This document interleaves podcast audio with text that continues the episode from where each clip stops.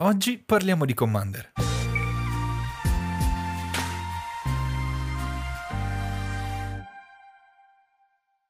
E bentornati ad una nuova puntata di Casual Commanders. Oggi andiamo a finire quella che è la rubrica sui pre-con budget upgrade e andiamo avanti con uh, un altro mazzo, un mazzo Rakdos uh, Vampiric Bloodline.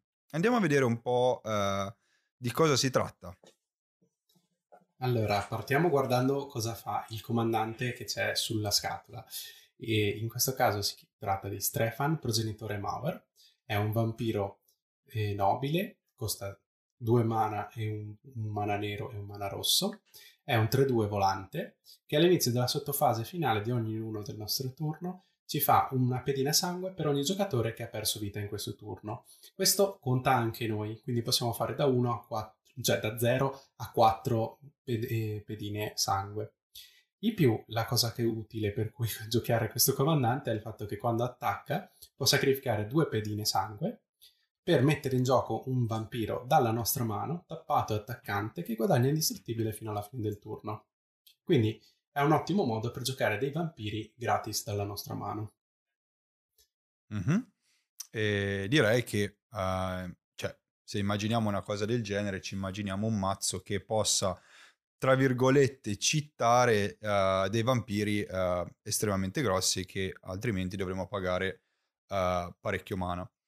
E ehm, quello che vorrei vedere adesso è principalmente mh, mm, quello che, per come è stato concettualizzato il mazzo, perché sappiamo bene che oltre al comandante principale che troviamo in ogni mazzo pre-con, troviamo anche dei comandanti secondari che uh, diciamo possono uh, dare la possibilità a chi compra il mazzo di uh, avere una strategia differente. Uh, I comandanti in questione sono Laurin la, la diversione e Camber la saccheggiatrice.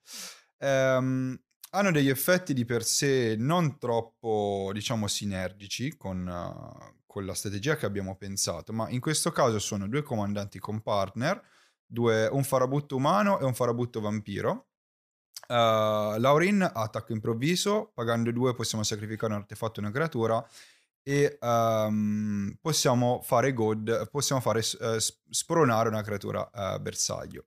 Camber invece, quando una creatura uh, controllata da un avversario, quindi non le nostre, muore, guadagniamo un punto vita e creiamo una pedina sangue.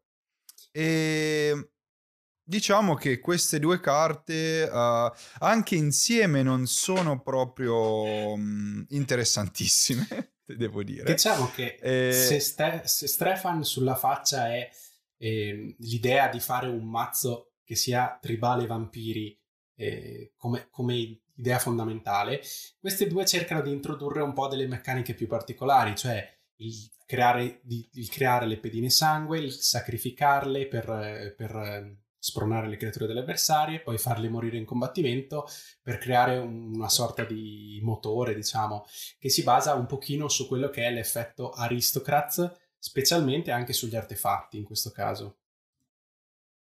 Sì, uh, diciamo che appunto è una strategia diversa, potrebbero, potrebbero funzionare anche senza vampiri, quindi sì, sì. Uh, sco- tenendoli scorporati si tratterebbe comunque di un qualcosa di Aristocrats. La strategia, allora andiamo a vedere la strategia che noi, almeno nel nostro caso, abbiamo proposto per questo uh, pre-con upgrade. È una strategia che uh, si incentra principalmente sul fatto di giocare pezzi grossi uh, gratis, o gratis per dire gratis si intende sacrificare due pedine sangue nel nostro caso con il nostro comandante.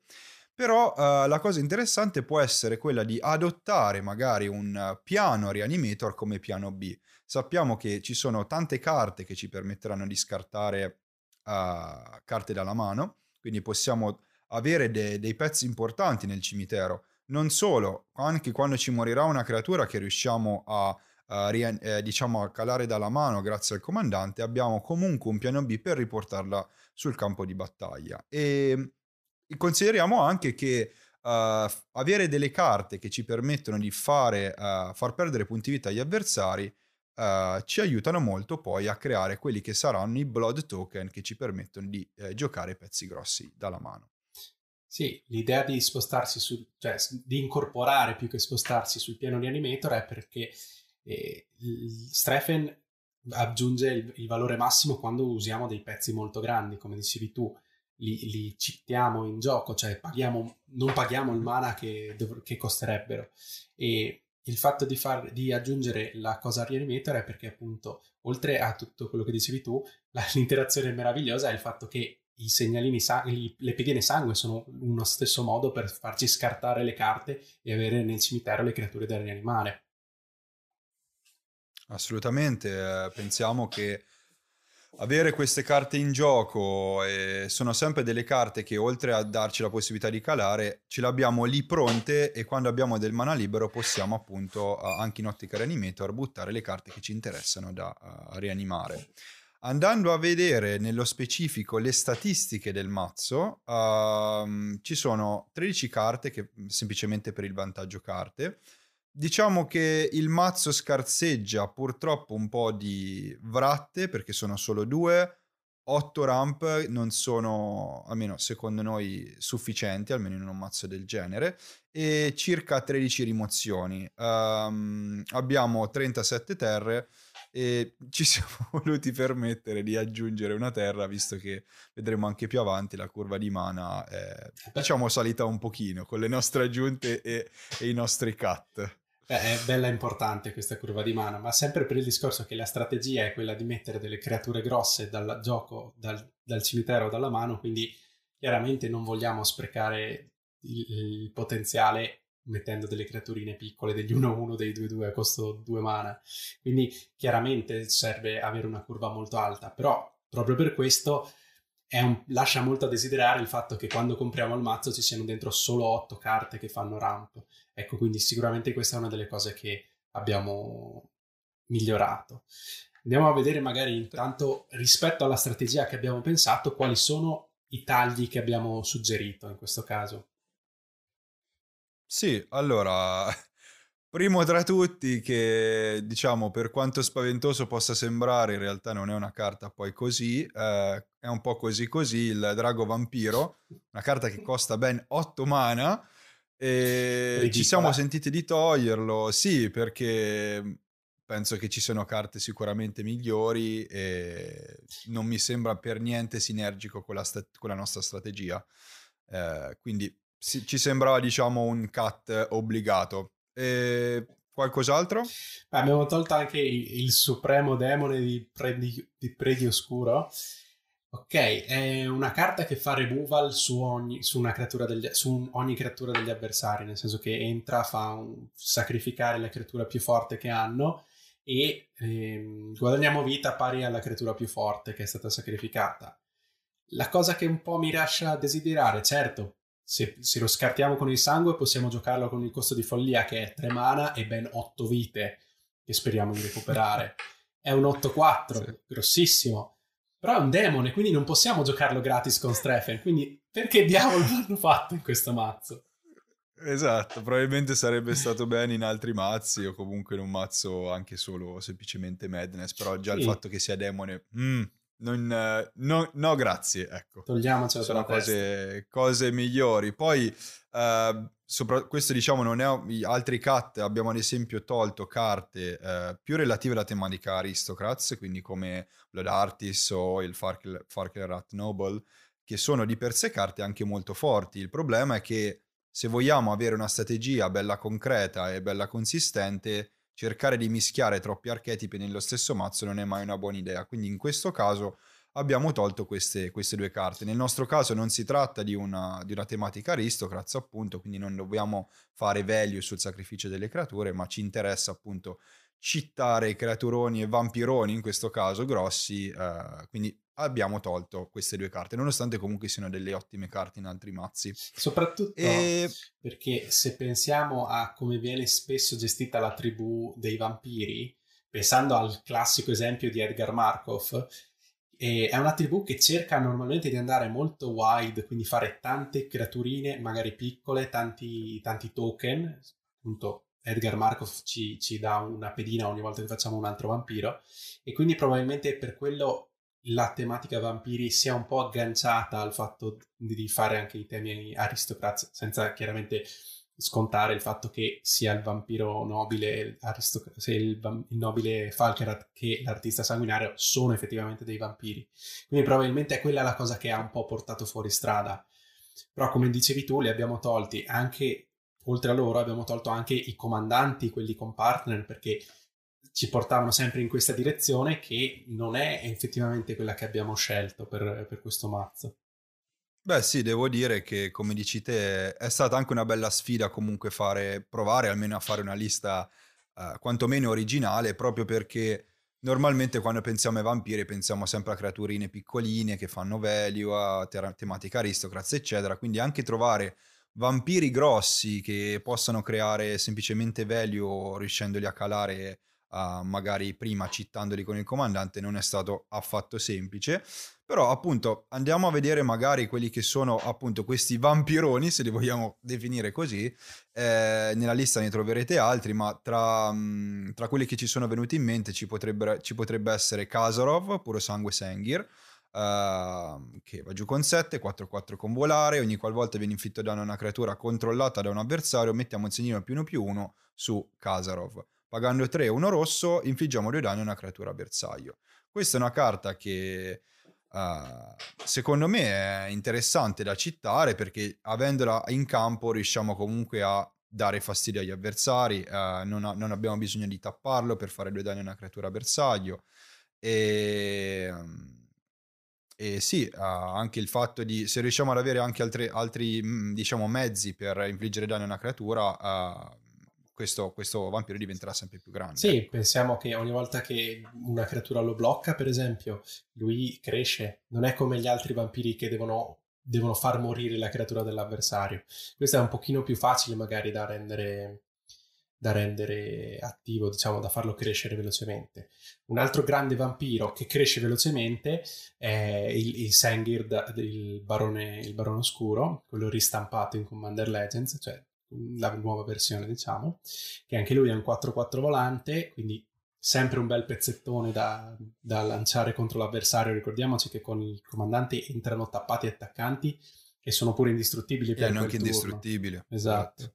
E in questo caso Sengir cresce quando una creatura degli avversari muore, però quando muore per qualsiasi motivo. Quindi perché qualcun altro fa un removal, perché magari scambiano in combattimento contro, degli, contro, un altro avversario, quindi non, non, dobbiamo neanche centrare noi, semplicemente ogni volta che una creatura muore lui prende due segnalini più uno più uno, quindi anche questo è un bel pezzo grosso che inizia a crescere a dismisura. Sì, poi tra le altre aggiunte che abbiamo pensato, uh, Drana è anche di per sé come, come personaggio è diciamo una, una, carta che sta bene in tutte le sue forme, infatti ne abbiamo aggiunte due versioni.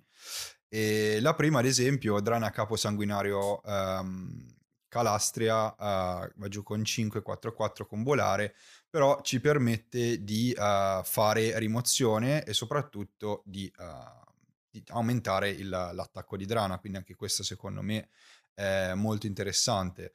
Eh, anche questa è una cosa interessante da non sottovalutare, cioè riuscire a calare um, vampiri che oltre ad avere una bella presenza in gioco riescono a controllare anche il board, quindi anche questa è una cosa importante. Drana, l'ultimo capo sanguinario, se parliamo ancora di Drana, è sempre un 4-4 con volare, e, però questa ogni, ogni qualvolta attacca il giocatore in difesa sceglie una creatura non leggendaria del cimitero e rimettiamo la carta sul campo di battaglia con un segnino più uno più uno. Questa per il nostro tipo di strategia è una carta perfetta perché uh, oltre ad essere un vampiro, oltre a fare board present, ci fa anche da uh, reanimator e mi sembrava, penso, un'aggiunta quasi obbligata, no? Assolutamente.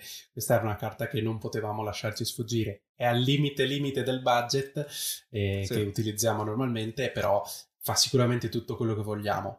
Ricordiamo purtroppo non rianimerà nel turno in cui entra con, eh, con, il nostro comandante perché è un trigger che avviene quando viene dichiarata come attaccante.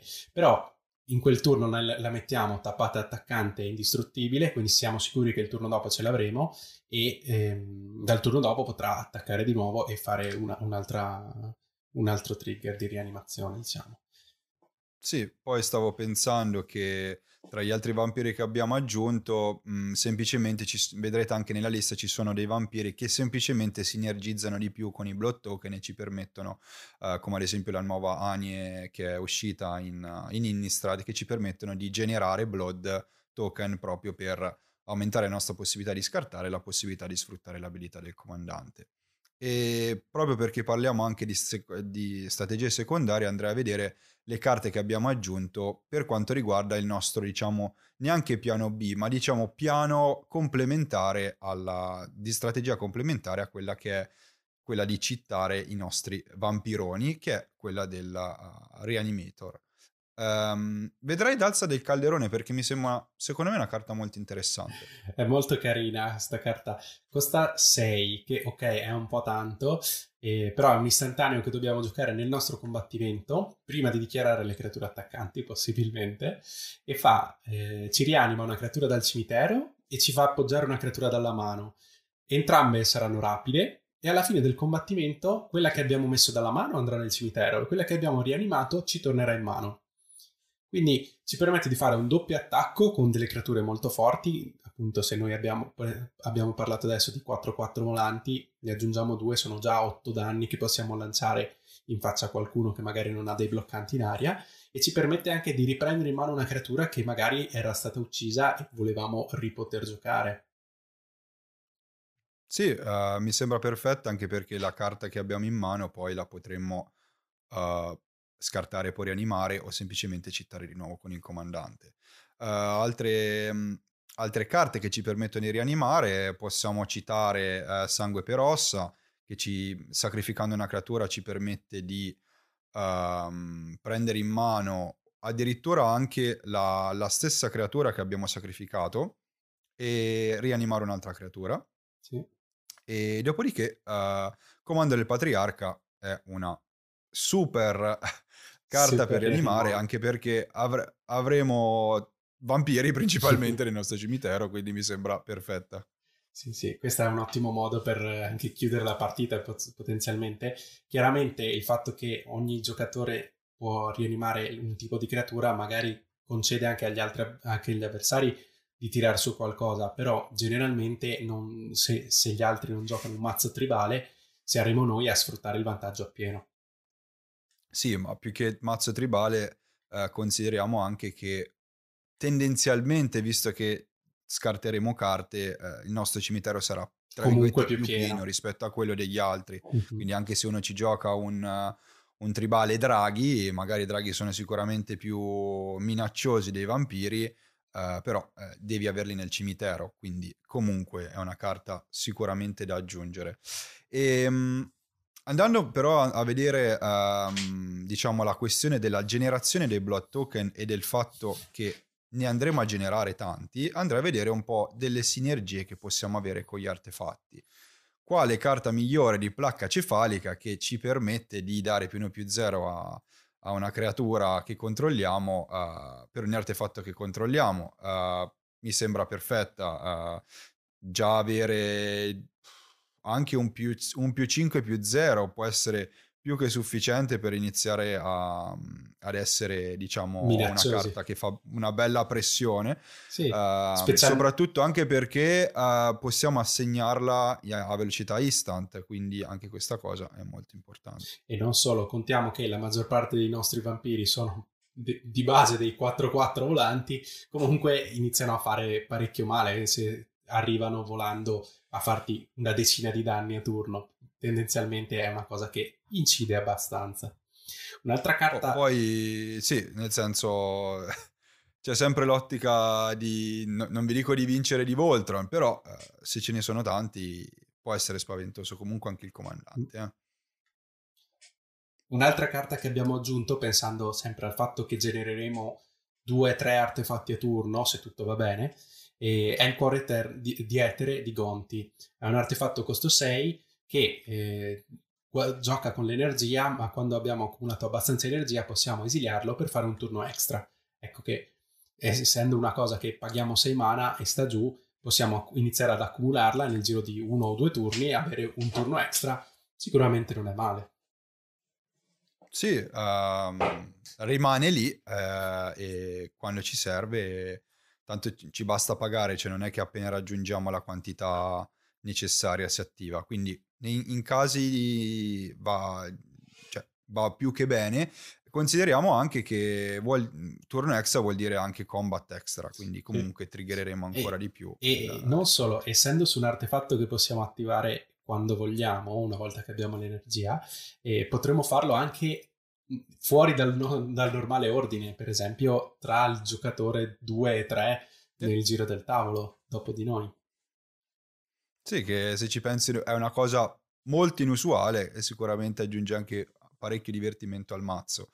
E, ehm, finirei con altre due carte, uh, sempre relative agli artefatti. Uh, Cryptolith Fragment, carta secondo me più che necessaria in questo mazzo perché ci permette, innanzitutto è un sasso. Uh, ci interessa meno la parte dietro perché, mh, diciamo, è un pochino più situazionale, ma la cosa bella è che tappiamo un mana di un qualsiasi colore alla nostra riserva e ogni giocatore perde un punto vita. In questo modo ci assicuriamo che l'abilità del comandante triggeri sempre, al e, massimo. cioè triggera ovviamente, però triggererà sempre al massimo producendo 4 blood token, quindi mi sembra molto buono.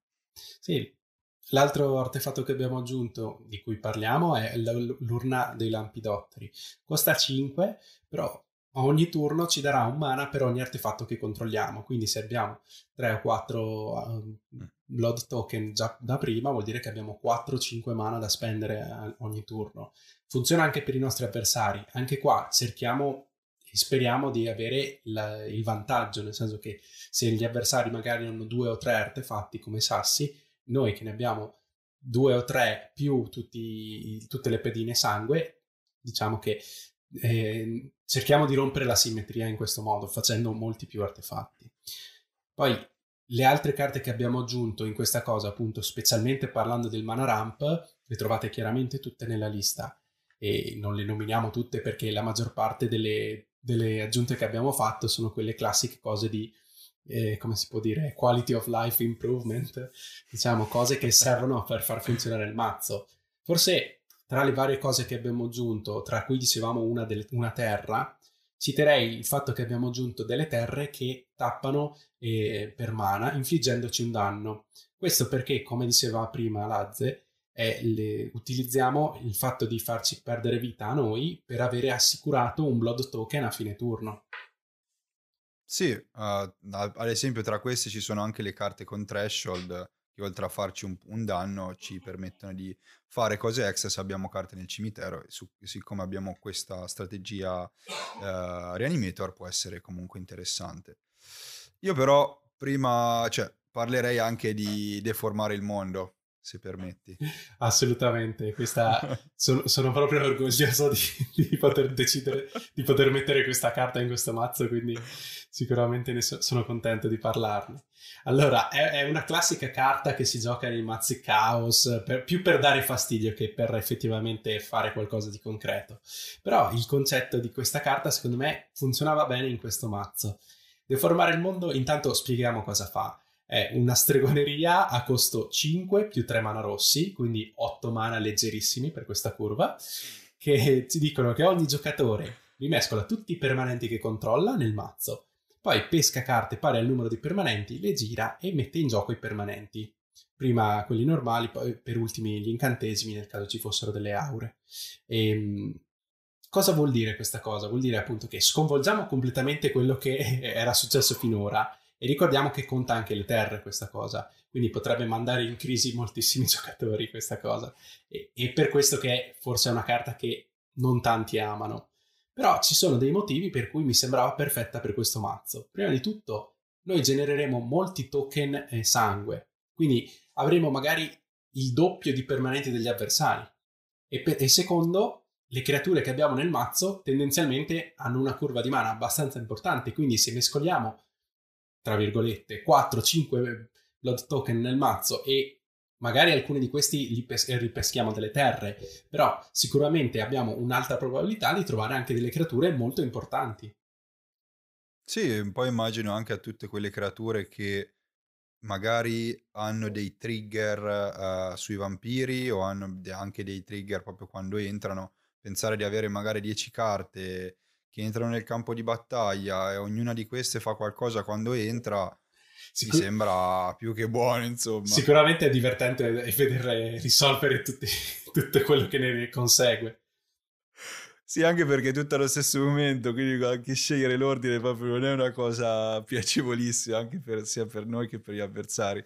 Però di per sé è sempre bello mettere quella carta un po' meme dentro al mazzo, no? Quindi secondo me, eh, oltre al fatto che sì, anche difficilmente la giocheremo perché comunque è molto costosa, ma non è vero neanche perché comunque modo per fare mana ne abbiamo, però ecco, mi sembra oltre che divertente anche abbastanza sinergica con, con la nostra strategia. Ok, uh, io procederei come, come, al solito in queste rubriche, ormai vi sarete abituati alla um, sezione non budget, cioè uh, tutte quelle carte che purtroppo non sono ultra budget, ma che potremmo aggiungere uh, al, al, mazzo per renderlo ancora più, più solido. Mi vengono in mente anche, anche carte che ci permettono di avere combat extra, un esempio può essere Tis the Day, ma anche ad esempio Aggravated Assault, avremo questo incantesimo in gioco che ci permetterà di uh, generare nuove uh, fasi eh, di combattimento e la cosa bella è che ogni volta che attacchiamo il nostro comandante uh, la, potremo avere la possibilità di calare altri pezzi e così via. Quindi comunque carte come, come Aggravated Assault possono essere interessanti. E sì. vediamone altre ad esempio sempre giocando sul combattimento e sui trigger di attacco, la sposa Cremisi, Olivia, che è l'ultima stampa di, di Olivia, sempre legata quindi a questo set, ci permette di, di giocare una, una, creatura dal cimitero eh, rianimandola tap, sempre tappata attaccante. Lei è un 3-4 volante, quindi anche lei è un body con una certa, con una certa evasione e e anche lei potrà ric- ricontinuare a rianimare i pezzi. Beh sì, mi, piace, mi, piaceva tantissimo e l'ho voluta aggiungere, cioè non è diciamo una spesa così proibitiva, però ah, comunque supera il nostro, il nostro budget, ma la volevo aggiungere proprio perché è la carta proprio sinergica con il mazzo, fa, fa più o meno tutto quello che ci interessa. Custode della stirpe invece è una carta che non ci aspettavamo costasse così tanto, ma in realtà ha un prezzo attualmente abbastanza problematico e in questo caso sì, è una carta molto forte perché uh, ci permette di, met- di, fare pedina 2-2 nera, ma trasformandolo poi ci permette di uh, fare da lord dando più di più 2 a tutti i vampiri. È una carta uh, sicuramente bella Utile. da mettere nel mazzo. Sì. Sì no, non starebbe per niente male. Un po, meno, un, po meno, proibitivo, ma son molto molto sinergico invece è la statua ispira- ispiratrice, che è un artefatto costo 3 che dice che le magie non artefatto che lanciamo eh, hanno ispirare, ovve- improvvisare, scusate, eh, ovvero che possiamo tappare le nostre pedine sangue come se fossero dei mana rock, quindi ci danno un mana in colore per ogni artefatto che tappiamo quando lanciamo una magia. Questa è una carta che ci permette di rampare tanto se riusciamo a, a mantenere alta la produzione di, di, sangue e considerando anche che non dobbiamo sacrificarle, quindi le pedine stanno lì e le, e le tappiamo semplicemente. In più non, non, devono essere stappate quando le sacrifichiamo per il comandante. Quindi esatto. anche quell'aspetto rimane salvo. Ma sì, è, è perfetta proprio perché comunque abbiamo creature molto grosse e poterle scontare semplicemente tappando uh, i nostri blood token. Ok, magari uh, adesso sì, magari non abbiamo la possibilità di attivarli perché li dovremmo tappare per scontare le creature, magari non li possiamo tappare per, per scattare una carta. Però uh, comunque in questo caso forse preferiremmo comunque avere la possibilità di calare creature molto grosse. Assolutamente, perché anziché scartarlo per poi doverlo rianimarle, semplicemente lo giochiamo dalla mano. esattamente, esattamente. E... Ehm, beh, io andrei anche in un'altra solita sezione, ovvero quella delle nostre deviazioni folli, che sono un po' delle, diciamo, delle strategie diverse che possiamo utilizzare in questo mazzo, magari si, eh, sinergie ancora più inusuali, ma neanche nel, nel, in questo caso perché comunque abbiamo scelto una strategia abbastanza normale e abbiamo pensato ad una strategia alternativa che, mm, relativa agli artefatti, in particolare un um, Aristocrats artefatti. Quindi una strategia che si incentra su uh, creare vantaggio dal sacrificio di artefatti o comunque dal trigger di quando un artefatto va nel cimitero, uh, di quando un artefatto entra nel campo di battaglia. Uh, pensiamo a carte che magari in combinazione come Tessi Fuoco Imprudente che triggera ogni qualvolta entra un artefatto sotto il nostro controllo, fa un danno a ogni avversario o ad esempio il discepolo della volta che ci permette invece di fare danno a un avversario quando invece l'artefatto viene messo nel cimitero. Non so, altre carte interessanti? Beh, fortissima è la maestra burattinaia. Costa 6, è un artefice umano 1-3 con fabbricare 3, che quindi può permetterci di fare o 3 pedine o prendere 3 segnalini. Normalmente preferirei metterci i tre segnalini perché dice che ogni volta che un artefatto che controlliamo viene messo nel cimitero, ehm, un avversario per bersaglio perde vita pari alla sua forza. Quindi possiamo fare perdere 4 punti vita a un avversario ogni volta che sacrifichiamo un sangue per pescare, sacrifichiamo un tesoro per aggiungere mana o semplicemente un, magari una nostra creatura artefatto muore. Quindi è una carta che fi- fa finire in fretta le partite nel mazzo giusto. Assolutamente. E poi eh, sì, uh, Cool Dota Forge Master è una carta che si mette un po' ovunque in uh, tematica artefatti soprattutto tematica artefatti con tante pedine. E sì, in questo caso possiamo semplicemente tutorarci un artefatto, diciamo, importante e metterlo nel campo di battaglia. A voi ovviamente la scelta di mettere quello che più vi aggrada e potete scegliere più o meno quello che volete. Sappiate che potrete comunque sacrificare tre block token essendo artefatti. E penso che, non so, vuoi aggiungere altro?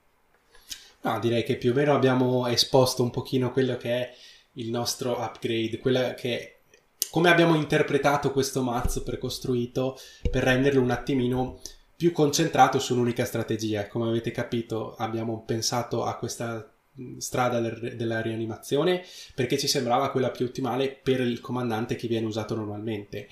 L'idea di usare gli artefatti come sacrifice, per esempio, magari diventa più efficace utilizzando i due comandanti partner.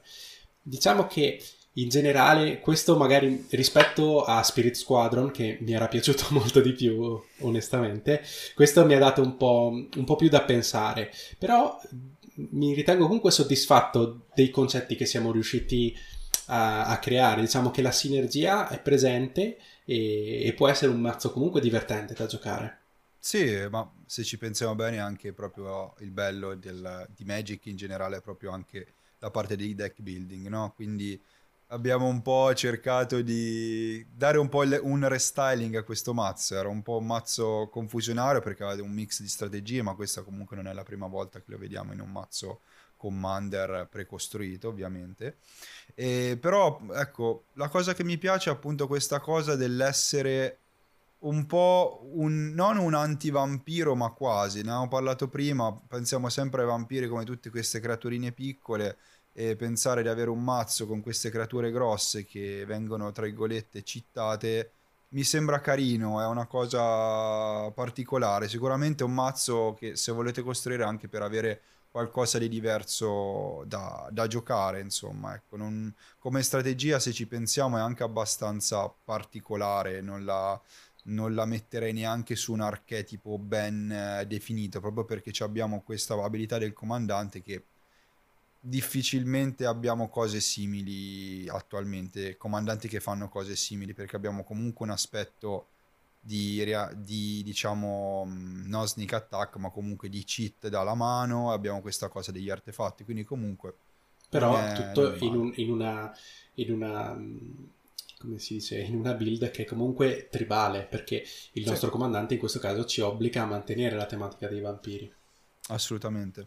Ehm, che dire eh, diteci voi come l'avreste montato anche perché per noi è stata una sfida e ci è piaciuta molto. Non so eh, se avete delle idee ulteriori, se, vol- se pensate che ne so, che magari artefatti era la strategia cui- in cui poteva splendere meglio, non lo possiamo sapere ovviamente se non, se non con i vostri commenti.